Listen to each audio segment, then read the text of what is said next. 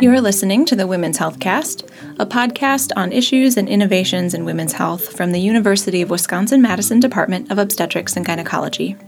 I'm Jackie Askins. National Eating Disorder Awareness Week is February 24th through March 1st this year. On this episode, I talked to UW Health pediatrician Dr. Paula Cody about how common eating disorders are, how body image plays into disordered eating, and how we can work toward greater body acceptance as a culture. I want to thank Dr. Paula Cody for joining us one more time on the Women's Health Cast. Thank you so much for being here today. Oh, thank you for having me. So, it's National Eating Disorder Awareness Week, and I know that as a pediatrician with an adolescent medicine specialty, this is kind of one of your areas of expertise. This is definitely my lane, absolutely. And I guess I want to start in the more basic lane of, I guess, what are eating disorders? Well, eating disorders are a very wide spectrum of of diagnoses. Um, a lot of times people think of anorexia nervosa or bulimia, bulimia nervosa when they think of eating disorders, but those are only two in a, quite a number of them. So the uh, anorexia, not necessarily being the most common, but the most oftenly thought of, is when someone gets uh, restricts their intake and gets to a very low weight. This is also accompanied by something um, like that they have a fear of weight gain continue to do behaviors to prevent weight gain. It's also accompanied by something called a body image disturbance, where the either when they look in the mirror they say something different than the rest of us sees which that is called body dysmorphia denial of the seriousness of their low weight or the undue influence of the weight or the what they see in the mirror on their whole self-worth so that is anorexia. Again, that tends to be what people think of first when they think of eating disorders. Mm-hmm. Another one is bulimia nervosa, where someone does a binge, and a binge is not something like on Thanksgiving where we eat a little bit more than we normally do. A binge is um, defined as eating more than most people would eat in a two hour period of time and having a sense of lack of control or guilt associated with that. And in compensation for that binge, someone with bulimia nervosa then does a compensation behavior. Sometimes it's self induced vomiting or over exercising or use of laxatives, use of diuretics, even fasting if it's in compensation for that binge. And that frequency has to happen once a week for the past three months. Those are, like I said, the two most commonly thought of eating disorders, but there's a whole lot of other kinds of de- eating disorders. Um, as of 2013, in the Diagnostic Statistical Manual Edition 5, or DSM 5, which is the book we use to diagnose um, the mental health disorders, there is now binge eating disorder, mm-hmm. which um, that again is a binge where someone eats more than most people would eat in a two hour period of time, and it's accompanied by guilt or shame and feeling out of control. Um, but unlike bulimia, there is no compensation behavior. So this is just the binge. That again has to happen about once a week for the past three months. Another newer eating disorder is called, uh, we call it ARFID, but that stands for Avoidant Restrictive Food Intake Disorder. And that is where someone restricts their intake, but it has nothing to do with body image. It's not trying to lose weight, it's not trying to do anything with their body image. It's more related to fear of food or the consequence of eating. So, for example, we see this in um, people who have on the autism spectrum a lot that something about the texture of the food or the temperature of food that they actually severely limit their intake, but it's because of the food, not because of wanting to lose weight. We also see this in people who have had a history of choking or have a fear of throwing up, that they get so nervous with eating that they're going to choke or throw up, that they start limiting their intake so that they don't choke or throw up. Again, it's a different diagnosis than anorexia nervosa because the whole underlying mental health part of it is different, but the medical complications can be the same. And then there's a bunch of other eating disorders that kind of fall under uh, an umbrella category. So we've talked about the sort of diagnosable eating disorders. And I'm curious if there's kind of a, a broader spectrum of disordered eating um, without fully meeting those diagnostic criteria. And I'm thinking in particular of some of the um, kind of restrictive diet culture mm-hmm. that we, um, even as adults, experience things like intermittent fasting, where you only eat for a certain number of hours in a day and then restrict food the rest of the time, or uh, keto diet or um, paleo is one that was in my household for a little while. Mm-hmm. Uh, where do how, how, do those qualify? Right. So, like you said, there is a there's quite a range, and there's a lot of um, disordered eating habits that come that may not meet the um, criteria for an actual diagnosable eating disorder, but unhealthy eating habits or a really unhealthy relationship with food. Um, the common one, the the intermittent fasting, is is right now all the rage. We're seeing it in a lot of a lot of people, and if you think about it, this is what we actually do anyways because we eat a certain number of hours of the day. We stop eating, we sleep, and then in the morning we have breakfast, which means breaking the fast and eating. So we already do this. That that is actually fine. Do, I don't want you to get up in the middle of the night to eat if you don't have to. However, some of these are really extreme that you're going 24 hours without eating, or you're only eating within a certain like four hour period of time, and that's actually not healthy. Your body does want to sustain nutrition throughout the day. There may be some medical conditions that this is helpful for, but that is should be done with a doctor and not trying to treat your own medical conditions that you think you may have with diet. We have the same thing with keto um, a very specific diet that is very hard to follow, and there is research that that's helpful for certain people with seizures, but there is not. There's also research that if you lose weight with a keto diet, the second you stop keto, it's coming right back up. And so, diets themselves aren't usually helpful. They might you might give you a short term um, weight loss, but they're usually not sustainable and again not perpetuating the right body satisfaction, enjoying your food, eating when you're hungry, not eating when you're full, like that relationship with food, diets tend to not support. And whenever someone comes to me asking about diets, my my recommendation is eat three meals a day.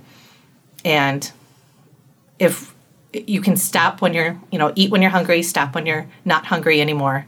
Um, does not necessarily the case for eating disorders. When we are, when someone has medical complications, they are on a prescribed diet a lot of times because we need to give them enough nutrition to to get them out of medical danger. So that's different, and their hunger cues are maybe turned off. But for the average person, my my my response is do things in moderation, eat when you're hungry, stop when you're not hungry. Usually have 3 meals a day and make sure you're getting exercise and an appropriate amount of exercise because like we talked about before, everything in moderation. You can overdo it with the exercise. And if you're exercising just to burn off what you ate, that actually becomes a vicious cycle, and you can get to the point where you start having an unhealthy relationship with, with food as well. How frequently do eating disorders occur? Well, uh, again, that depends on the eating disorder itself and um, how they present. So, um, the eating disorders tend to present in adolescence. The, the median age of, for example, binge eating disorder is 21, and the median age of presentation for anorexia or bulimia is about 18. So that's it's that's where I see them very commonly. And again, the people are coming to me with eating disorders. Um, and it's estimated that about 20 million women and 10 million men in America will have an eating disorder at some point in their lives. And if we look at this, like overall eating disorders, when they looked at um, adolescent girls and followed them from 12 to 20, they followed about 500. It's a really interesting research project. They found that 5.2% of the girls met criteria for either anorexia, bulimia, or binge eating disorder during those eight years. Uh, if we look at specifically the different eating disorder, disorders, um, up to 2% of females and up to 0.3% of males will develop anorexia. Uh, binge eating disorder is a little bit more common, so up to 3.5% of females and up to 2% of males develop binge eating disorder. And up to 4.6% of females and 0.5% of males will develop bulimia. And this is at some point in their lives. This is just those three common eating disorders and not including all the umbrella categories. So, and overall, eating disorders tend to be one of the most comic or common chronic medical conditions of adolescents and young adulthood. So I know since you practice in pediatrics, you're mostly seeing teens and young adults. Um, how common are they in older adults? I guess. Well, eating disorders, like I said, the median age of presentation is between the 18 and 21, depending on the eating disorder. But we, they, they're every age group. The they can be, you know, there's people who've developed them in teenagers and survived to adulthood and have them. There's some adults who develop them in adulthood. And there's not a whole lot of great research about all the ages because doing research on eating disorders can be very difficult. For one, we've changed the diagnostic criteria in 2013, so it's very hard to follow throughout the years. And they present sometimes so different that it, it isn't the easiest to do research on. But eating disorders can present in any age, any gender, any socioeconomic status, any ethnicity, any sexual orientation. So pretty much anyone could be at risk for them. So I wanted to ask in particular about gender. Um, I think I come to it with a stereotype that of you know it's something that affects mostly girls and women, but but you just said 20 million women and 10 million men in mm-hmm. the U.S. and that's that's huge. Mm-hmm. So so it's not just limited to women. Nope. They used to say the old statistic was about 10% of people with eating disorders are male, and that's actually been increased to about 25%. Um, some like binge eating disorder is actually even more or can be more common in males than in, in females. Um, there are certain types of athletes, for example, that we actually see increased risk of eating disorders in both males and females. Some of those sports that are either um, weight class sports, so like wrestling or rowing or even jockeys or horse racing, or even the aesthetic sports like bodybuilding, gymnastics, swimming, those types of sports tend to have even higher risk in general population uh, than general population for eating disorders, both in males and females. So, looking at the research, about 33% of males that participate in either those weight class sports or aesthetic sports will um, qualify for an eating disorder, and that goes up to 62% in females. When we look at um, eating disorders as sort of the big umbrella category, where do these fall in between a, a physical disorder and like a, a, mental health or psychiatric disorder? Right. Eating disorders are actually both. We use the um, Diagnostic and St- Statistical Manual, their DSM 5, which is the um, textbook we use to diagnose psychiatric disorders. The diagnosis of eating disorders does fall under that DSM 5. So they are primary, like underlying psychiatric um, disorders. However, these psychiatric disorders have such significant medical complications that we need to involve both, which is why treatment for eating disorders involves a team, including a mental health provider and a medical provider, also a nutritionist. Um, as far as psychiatric disorders go, eating disorders have the highest mortality rate, specifically anorexia, with a mortality rate um, as high as one in five. That's that's higher than most cancers if you think about that. So if we look at young people between the ages of 15 and 24 years of age with anorexia, they have a 10 times higher rate or risk of dying than their age matched peers. So this is eating disorders truly blends both the mental health and the medical category. What are some of the medical complications or physical effects that can be so dangerous? Right. Again, this will depend specifically on the eating disorder and the behaviors that the person with the eating disorder does um, exhibit. So, for example, anorexia, it is very common to have um, severe weight loss leading to heart or heart rhythm problems where their heart can slow down very, um, very slow. This is a really big deal because your heart is a pump. It's responsible for getting blood up to your brain and blood down to your toes. And if your heart isn't functioning as it should, it doesn't do as great of a job getting blood up to your brain. And so we see people having a lot of dizziness, um, passing out, or um, loss of consciousness, things like that. So slow heart rate is can be very severe in anorexia. We can see um, periods that are supposed to be coming and not coming. So that's called amenorrhea. That's the fancy medical term for that. And um, that's a problem if you're supposed to be getting periods and you're not because your body's not doing something. We start getting concerned about your bone health. And I've had teenagers um, fracture their hips or fracture their spine which is um, injuries that you you should not be seeing in someone who's a teenager, and that's because of their energy imbalance leading to not having periods. Um, for bulimia, we can, or people with bulimia nervosa, we can see medical complications are usually more related to their method of compensation.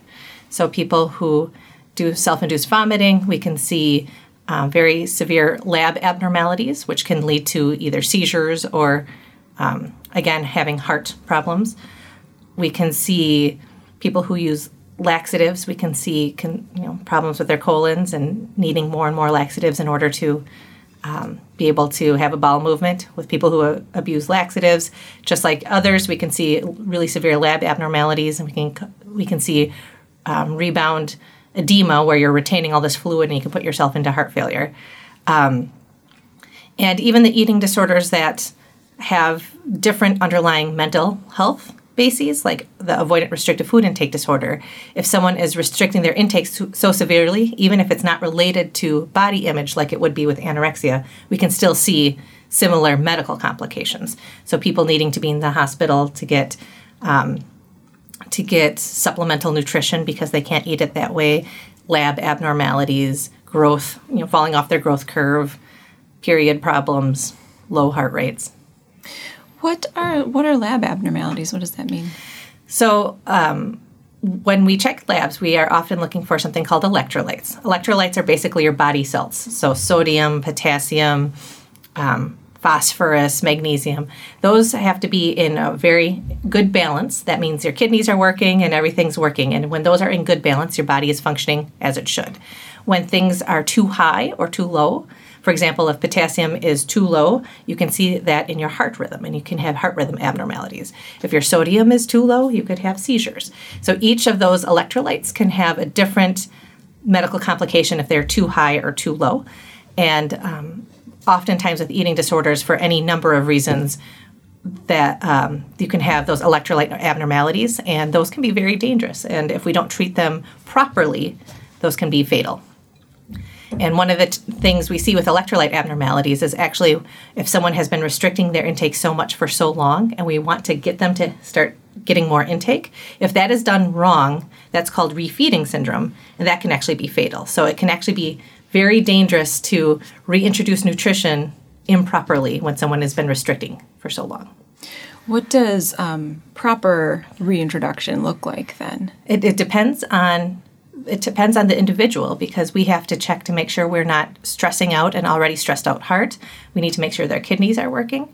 And we, when this is done properly, we're making sure the vital signs, our heart rate and blood pressure, stay okay. We're making sure that the heart rhythm stays okay. We are making sure that their um, electrolytes um, are within that normal range, or supplementing them if they fall low, because again, having these medical complications can be fatal if it's not done well.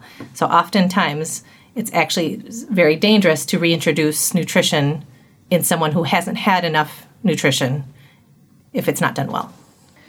So you've mentioned a couple times body image and how that may or may not tie into eating disorders. Um, I guess I, I want to try to understand a little bit better how that works. Um, how how does a person develop a sense of body image? Right. Well, first let's go back and discuss actually what body image is.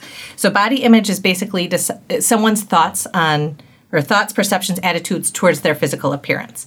So how we usually get to that answer is I how I ask patients is how do you feel about yourself when you look in the mirror? And this body image encompasses what they believe about their appearance. Sometimes what they believe about their appearance is not what other people see um, how they feel about their body, and how they feel that they can move and live within their body. Um, so, body positivity is body satisfaction, and that involves feeling comfortable and confident in your body. And research indicates that body dissatisfaction is one of the best known contributors to development of anorexia nervosa and bulimia nervosa. Beyond just sort of like what we see of ourselves and how we view our own bodies, what else contributes to that mm, okay. that imaging message? Okay. I mean, what else do we what other kind of inputs do we get that might Right. So with body um, body image or body satisfaction or body dissatisfaction, um, there are a lot of contributing factors to that. Part of it is our our society and our society's view of what um, beautiful is and how much it values certain aspects of a body, like thinness, right now. Um, they surveyed American elementary school girls, so they were 6 to 12 years of age, and 69% say that the pictures in magazines influence their concept of the ideal body image, and 47% say that the pictures make them want to lose weight. So, what we do as a society is something that contributes to body image. And again, body dissatisfaction is one of the most common contributors to development of eating disorders. Now, I'm not saying that society is 100% responsible for development of eating disorders. We there's a lot of research being done. We still don't have one single thing, but there could be genetics, there's environment, there's but society's ideals of beauty, all of that can play a role. And we have these um, these elementary school girls who are already comparing themselves to images in magazines and developing body image issues at that young of an age. Um, by age six, girls expressed um, start to express concern about their own weight, and 40 to, 40 to 60 percent of elementary school girls, again, those are six to 12 year olds, are concerned about their weight or about becoming too fat. That happens as young as six. Do we know when that starts to happen for boys? There is not a whole lot of research in that area yet, or not a lot of research that I've seen that has been able to be reproduced. Do we understand or do we have a sense of how how that sense of self or self-image what what happens to become an eating disorder? How does it tip the scale? Yeah. What's the difference between having a low a body dissatisfaction and then having an eating disorder? Exactly. correct? Yeah. So that kind of gets to, I mean, it, people don't tend to start with rip roaring eating disorder right off this right off the bat. It usually does start slow and kind of work itself to being able to be diagnosed as an eating disorder. Um, that line is different in different people, and it depends on the eating disorder itself as well. Like I said, some um, girls in elementary school are already starting to um, develop their own body image and compare themselves to magazines that they see. So, what is the difference between having uh, body dissatisfaction and eating disorder? It basically becomes the point where do you start meeting the diagnostic criteria. So, for someone with anorexia nervosa, have you restricted your intake to become a low weight? Do you have a fear of weight gain or behavior to prevent weight gain?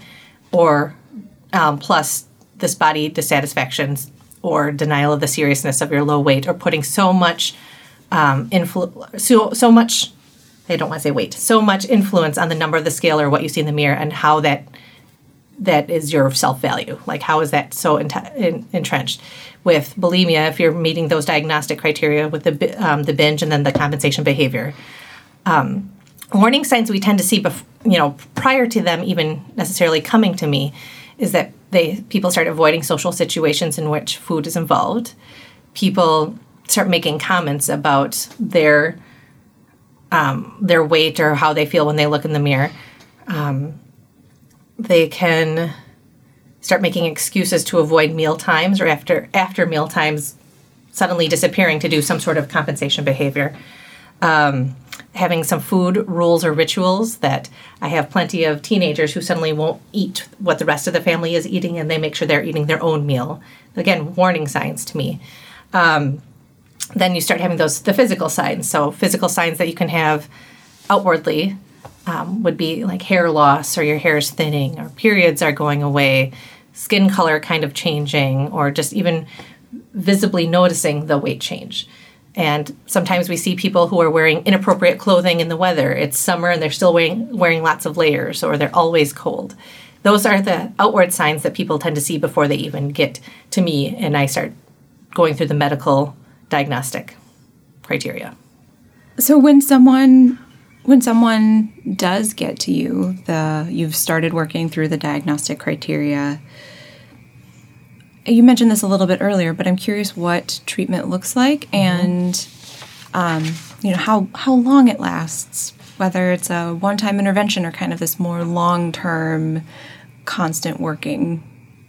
So, treatment for eating disorders again depends on the individual and their individual circumstances and the severity of the eating disorder.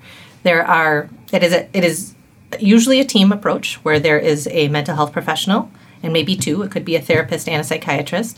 There's usually a medical profes- a professional who is looking for the medical complications that we discussed, and then depending on the treatment modality, a nutritionist can be involved as well. Um, there are different levels of treatment for eating disorder. There's outpatient, where someone is seeing their providers, you know, in clinic a couple times a week or month, uh, but you're spending the night at home. There is the residential, where you're moving into a facility and you're getting 24 7 care for your eating disorder. And then there's areas in between. There's something called intensive outpatient, and there's partial hospitalization program. So IOP is intensive outpatient, PHP is partial hospitalization. Those are depending on depending on the type. They're very, they're fairly similar. You're having two or three meals a day at a facility, but you're still spending the night at home. So you're getting, you're having the meal, working with the nutritionist and the therapist with the meal. You're having some group sessions, but you're still coming home. Um, so there's a whole spectrum, and it depends on the person and their circumstances and the um, severity of their eating disorder, where they fall on that spectrum. One of the outpatient treatment modalities is called family based treatment or FBT.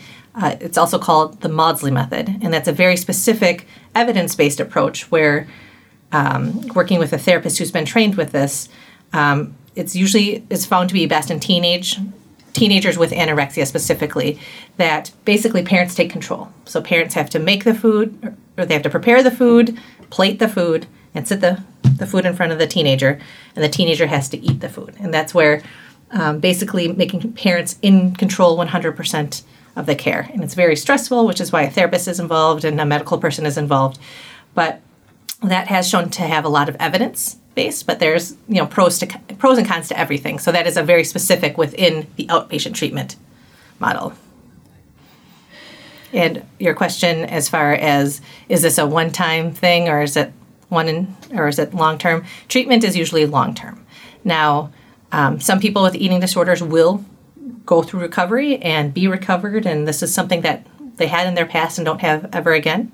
Some people tend to struggle with body image issues, but will stay mainly healthy. They might have a couple of relapses, but mainly healthy. And some people, this is the eating disorder is not going to go away and it's going to be a very prominent part of their life. And like I said, in, with um, people with anorexia nervosa, fatality is up to 20%. You mentioned some people will will kind of struggle with body image for the rest of their life. And that makes me wonder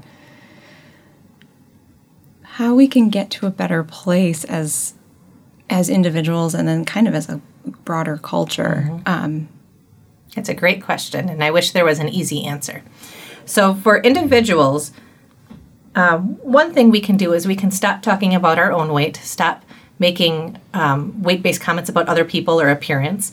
We do this all the time and we have no idea. You don't realize until you start listening that people are like, oh, my stomach is too big, or oh, why is she wearing those shorts? Those are the kind of comments we say all time.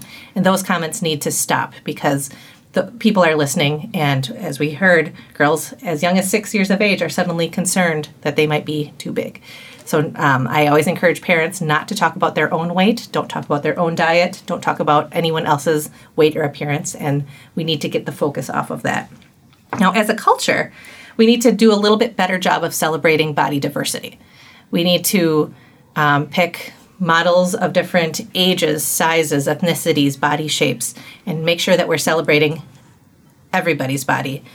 Um, we also need to stop or encourage uh, encourage magazines and companies to stop using Photoshop models because we are we are perpetuating a stereotype that is just unattainable. And I'm not sure if you saw Miss Americana, the um, the Netflix documentary about Taylor Swift. So even Taylor Swift in her documentary that's that was just released not too long ago discusses her own body image issues.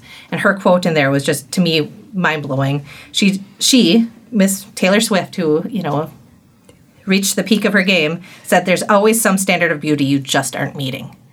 And absolutely right. So even if you got to a weight that you thought would be ha- you'd be happy with, it's never going to be enough. So us as a culture needs to start focusing a little bit more on body diversity. Now I have to take this to my medical people as well because there's some changes that we as a medical medical community also need to make. We need to stop putting so much emphasis on weight and BMI. With the obesity epidemic going on, which I I agree that um, the obesity does have medical complications that we need to be aware of and we need to watch for. But when we put so much emphasis on one data point, uh, the number on the scale or the BMI, and just one data point, we are doing our patients a disservice.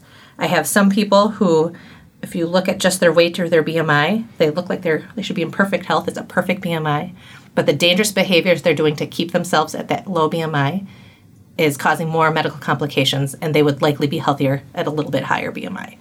And when we look at BMIs, it's also just an average. When, whenever we talk about averages, there are some people on the higher end of average, and that's where their body wants to be, and that's where their body is the healthiest. So we need to focus instead of weight and BMI, we need to put the emphasis on healthy behaviors. Uh, are they eating balanced meals? Are they drinking enough water? Are they getting enough exercise? Are they decreasing their sedentary activity? Are they getting enough sleep? If we put the focus on behaviors and not so much on just the weight or the BMI, I think we can take some of the shame of BMI and weight or being at a certain weight or BMI because shaming people t- does not tend to increase behaviors or it does not tend to increase healthy behaviors. It does not help body satisfaction and puts them at higher risk for developing some really, really bad coping mechanisms and even possibly eating disorders. I want to clarify. So BMI is body mass index, Oh, and it's kind yes. of a height to weight ratio almost. Yep. Um, but it's just a strict. It's just a number, and it doesn't really take into account any like lifestyle factors or anything about an individual. It is a data point. yeah. So there's a lot more information that's really helpful to know about a, a person's circumstance in life. and um, it's it's a data point in time, right? And so mm-hmm. you have to look at what their data points have been leading up to this, because we could have someone who has what would be considered a healthy BMI, and I'm doing air quotes so you can't see that, but you'd be it someone who you'd think is a healthy BMI, but if you looked and they suddenly dropped rapidly. And it's like, oh, look, this one data point, you look great, but this rapid drop is actually putting you at very severe, significant health consequences, and we need we need to pay attention to that. So you have to take everything in context and not putting so much emphasis on one data point. I would also like to put a plug in in general for like changing this body acceptance conversational changing the conversation around our weight and habits a little bit. I would love for there to be fewer value judgments about foods. Yeah. It would be so cool not to feel a cultural level of shame when I go for cake because it's just cake mm-hmm. and it's fi- like it's it's it's also kind of a data point. Mm-hmm. And I would just love that. Right. That's that's actually something we see very common is labeling foods as good or bad. And it I mean, anything in moderation is okay, right? And there you can you can have too much of a good thing when someone is drinking too much water, which we all agree water is good and it's essential for life. If you drink too much water, you can actually drop your sodium and have a seizure. And we think that eating vegetables is very healthy. We know that. But there's actually, you can, too much of a good thing if you're eating nothing but vegetables and no other nutri- nutrients, you can actually have some health complications. And so, um, label, labeling things as good or food as good or bad is actually doing everyone a disservice and making people feel guilt if they go to a birthday party that has birthday cake. And it's, that's that's fine because that's also socially acceptable and avoiding social cir- circumstances where food is involved is is red flag for me I want to end on a more upbeat note, or, and I guess ask you if you have any favorite resources or individuals or advocates who are working us toward a world with better body image. Mm-hmm. Um, well first as always if someone if you or someone you know has body image issues or you are concerned about an eating disorder in yourself or someone you know make sure to talk to your healthcare provider because that first step your healthcare provider can make sure that you or your friend gets the resources you need because these can have some dangerous complications so we can't forget that. Now in general um, the movement that I, I'm a fan of as far as the body image um, world goes is something called health at any size. And that is a movement where people of all size all sizes are finding compassionate ways to take care of themselves. Um, it's weight inclusivity and um, components of it include respect. So celebrating body diversity like we ho- hope to do as a society. Honoring differences in size age race ethnicity gender disability sexual orientation. Two would be critical awareness and challenging scientific and cultural assumptions that, again, if we look at someone who we think is a higher BMI than they should be, we may sometimes make assumptions about that and trying to challenge those um, and trying to encompass lived experiences in someone's overall um, status. And then compassionate self care, which I find very, very important. And that's helping people to exercise, not to lose weight, but to find joy in movement of their body, eating in a flexible and attuned manner that values pleasure and honors internal cues of hunger, and um, respecting social conditions that frame eating conditions as well. And so this is the health at any size movement, which is very positive. I feel like this will um, going forward will be helping the community a lot and that if we can as a society adopt some of this a little bit more maybe we will make a dent in some of the body dissatisfaction we see in our children. Thank you so much for being here today. Thank you. This is fun. Are teenage patients getting pelvic exams and pap tests too early on the next Women's Health Cast, I'll talk to Dr. Bridget Kelly to learn more about preventive OBGYN health guidelines for adolescent and teen patients, including when young people can expect PAP tests and pelvic exams to be part of their visits with healthcare providers. The Women's Health Cast is a production of the UW Madison Department of OBGYN. This episode was produced and engineered by Rob Garza. You can find the Women's Health Cast on Apple Podcasts, Spotify, Google Play, or wherever you like to get your podcasts. And you can follow us on Facebook, Twitter, and Instagram at WISC OBGYN. Let us know how we're doing, rate and review us in your podcast app, and let us know what women's health issue you'd like to learn about. Thanks for listening.